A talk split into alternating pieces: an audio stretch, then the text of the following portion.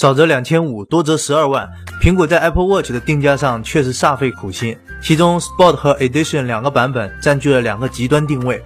对于极端实用的 Sport 版 Apple Watch 来说，外壳和屏幕材质是最大的区别。那么没有使用蓝宝石屏幕的情况下，表现是怎么样的呢？答案是不怎么样。在国外网友的测试中可以看出，这块屏幕的耐磨程度和手机几乎一样。而对于极端奢侈的 Edition 镀金版 Apple Watch 来说，想买容易，但想退可能就没那么简单了。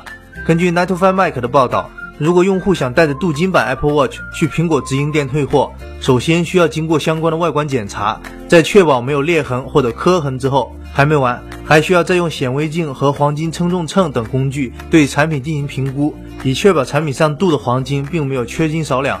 这还不算麻烦，麻烦的是只有直营店的经理才能处理退货。同时还要等到相关人员在退货袋上签字，退货的流程才算全部完成。吓得小编赶紧去华强北买了块苹果表。不过还好 iPhone 没那么多讲究，而且现在又多了一个购买的选择，就是互联网，呃，互联网的二手手机。目前该网站已经开启了二手 iPhone 的预约，但由于货源不足，初期会采用每周三中午十二点抢购的方式进行销售。当然，有那么好买就不会这么便宜了。另外，四英寸版 iPhone 的传闻再次出现，不过这次命名换成了 iPhone 7C。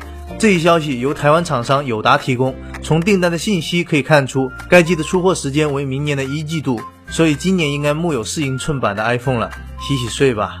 接下来看看谷歌的消息，继昨天推出 Android Wear 更新之后，谷歌今天又开启了 Android 5.1.1的推送更新，新系统修复了老版本内存溢出的 bug。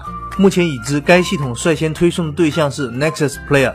此外，根据《华尔街日报》的最新消息显示，谷歌将在明天正式推出自己的虚拟运营商品牌，该项目的内部代号为 Project Nova。具体情况我们等到正式发布之后再来解读。新机方面，赶在新旗舰机式发布之前，LG 今天推出了一款附带手写笔的产品 G Stylo。该机配备了一块五点七英寸 720P 屏幕，除了前置摄像头达到五百万像素，其余配置属于中低端级别。